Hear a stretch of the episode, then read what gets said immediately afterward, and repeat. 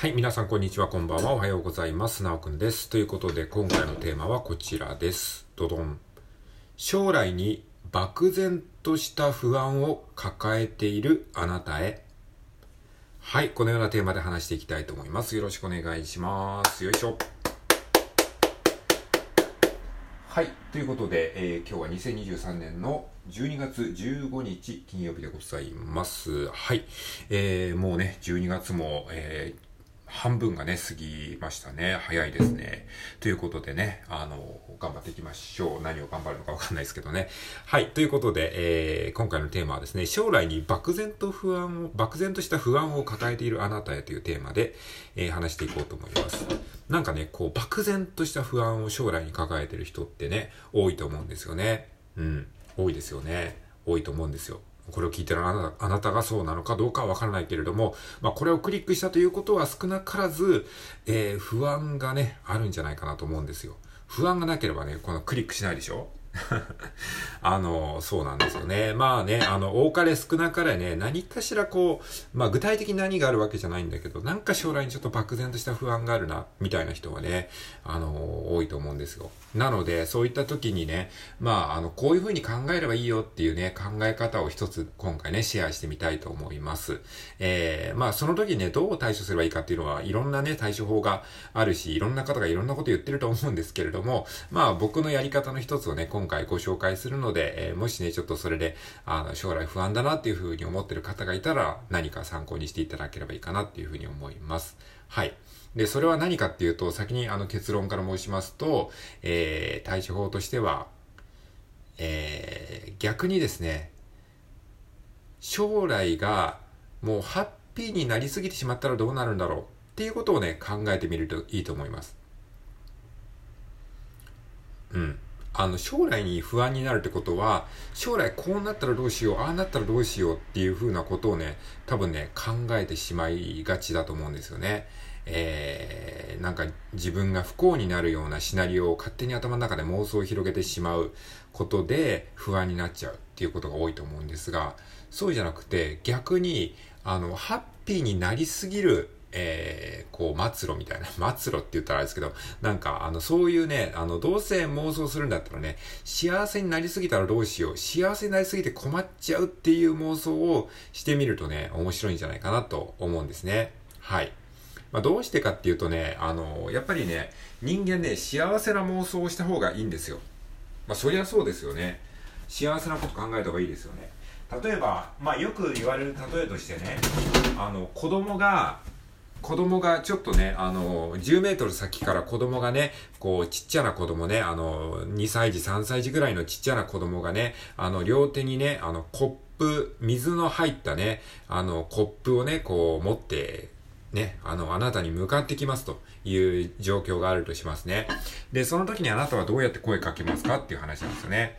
あの、こぼさないように気をつけてねっていう風に子供に言うんですよね。あの、親がね。そうすると子供はどうするかっていうと、こぼすんですよ。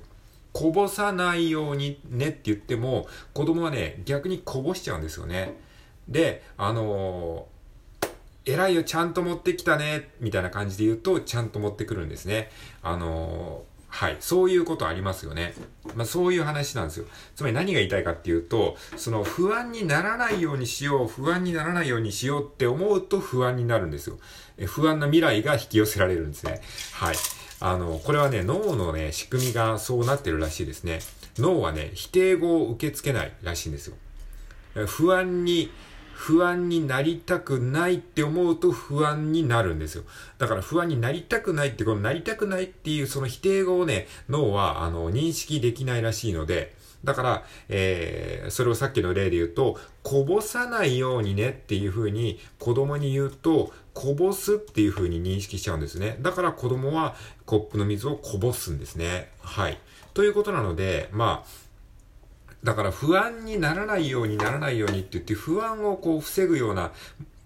考の仕方をしていると不安にな、った現実が、えー、こうね、えー、現実になってしまうということが、えー、あるんじゃないかなと思うので、まあ、だからこそ、ハッピーな妄想した方がいいじゃないですか。そしたらハッピーに近づきますよね。だから、その、こぼさないでこぼさないでっていう風にやるとこぼしちゃうので、ちゃんと持ってこれ、来れるね、ちゃんと持ってこれるよ、はい、ちゃんと持ってきた、ちゃんと持ってきたって言うと子供はちゃんと持ってくるんですよね。要は成功の方にこうフォーカスをするので、成功するようになっていくんですね。えー、だから〇〇にならないようにとか、不安になったらどうしようみたいな考え方っていうのはね、あのー、やっぱり自分の精神衛生上にも良くないし、実際際にそういう風に思ってると、そういう、えー、未来になってしまいがちなんですね。そうならないようにって思ってもなってしまう。さっき言ったように脳は否定する言葉を、えー、認識しないからですね。はい、今ちょっとチャイムが鳴ってますけどね。あの、気にしないでくださいね。はい。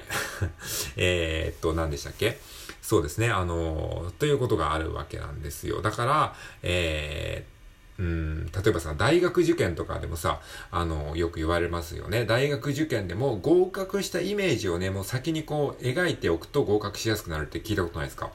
だから、あの、もう、あの、大学受験するときに勉強するしないと前に、まずその、えー、例えば受かりたい大学があったら、実際にその大学に行ってみて、その受かりたい大学に実際に足を運んでみて、もうあたかも自分がその大学で生活してるような、こう、イメージをするんですよね。そうすると、あ、もう自分は大学に受かってるんだ、その大学に通ってるんだっていうイメージが湧いて、それでこう、あの、勉強ができて、で、実際にメンタルもそういう気持ちになってるから、もう大学行って当然みたいな感じになって、ハッピーになっていく。っていうね、そういうのありますよね。だからもうそのイメージをもう先にね、こう成功のこうイメージにしておく。頭の中をもうその、えー、未来、頭の中で未来を作っておくみたいな感じ。で、大学に落ちたらやばい、落ちたらやばいっていうふうに思って、あの、勉強する人は落ちちゃうわけなんですね。まあそれでもし、もちろんそれで受かることもあるけども、やっぱり辛いじゃないですか。落ちたらやばい、落ちたらやばい、落ちたら親に怒られるとか、落ちたら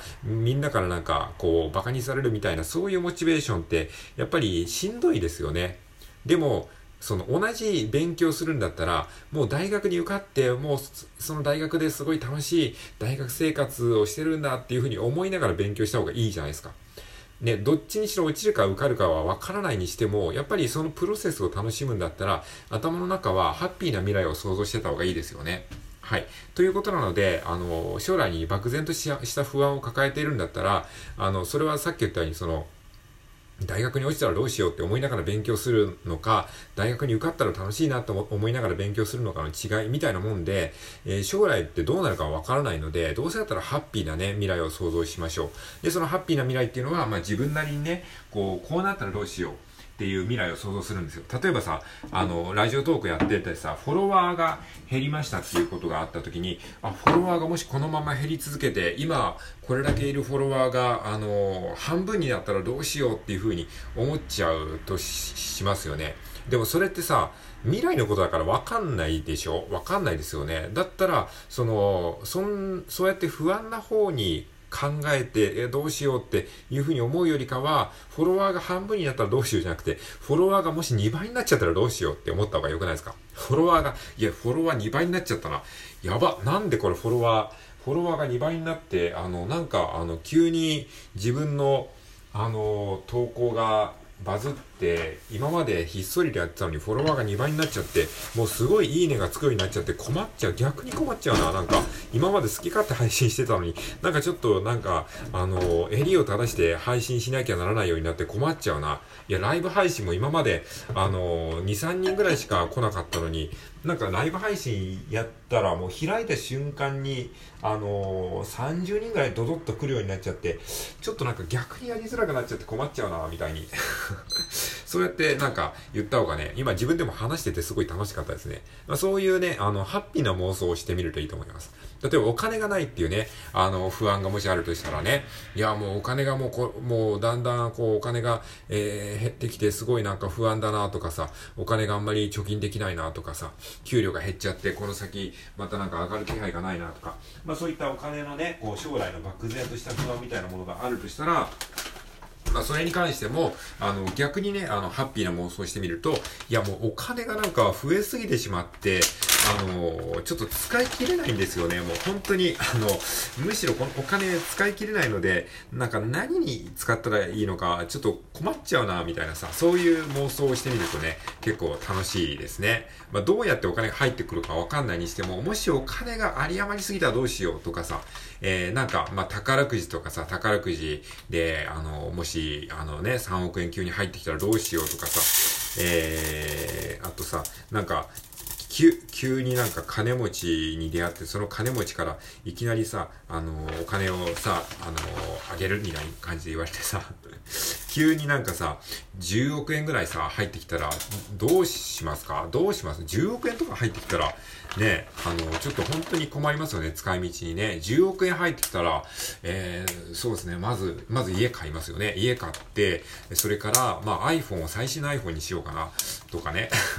まあそういうこととかね。あと、あ、ちょっと iPad もね、iPad Pro の一番いいやつを買って、とか、そういうこと考えますよね。とか、うん。あとね、ちょっとね、あの、出会いがあんまないなって思ったら、まあ出会いがない、ないから、この先このままだとどうしようって思うよりも、まあなんか出会いがありすぎてね、ちょっと困っちゃうのちょっと、もう本当に、あのもうモテすぎて困っちゃうよね、みたいな。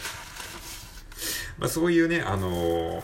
なんか、あの、将来漠然とした不安に思うんだったら、逆になんかめちゃくちゃハッピーになったらどうしよう。ハッピーになりすぎて困ることもあるじゃないですか。さっき言ったように、お金がもう使い切れなくて困っちゃってるんだよね。でも部屋があの、広すぎて、もう、この家、部屋広すぎて、もうその、部屋が余っちゃってさ、誰かにちょっと貸したいくらい困っちゃってんだよね。みたいに、なんかその、まあ、どうせ困るんだったら、幸せすぎて困っちゃうっていうね、妄想してみるとね、結構ね、なんか馬鹿らしくなってきますね。はい。まあ、そういう風にやってると、まあ、実際そうやって思ってるとね、そういう現実が引き寄せられたりすることもね、あったりするかもしれないので、まあ、どうせね、不安に思うぐらいだったらね、まあ、ハッピーになってね、ハッピーになりすぎて不安になってみましょう。まあ不安っていうのはあんま良くないかもしれないけどね。まあまあ、その方がね、ちょっと楽しいですよっていう話。まあそうやってね、頭の中は自由なのでね、自分で好き勝手ね、あの、いろんなことを考えてみるといいんじゃないかなっていうお話でございました。はい。聞いてくれてありがとうございます。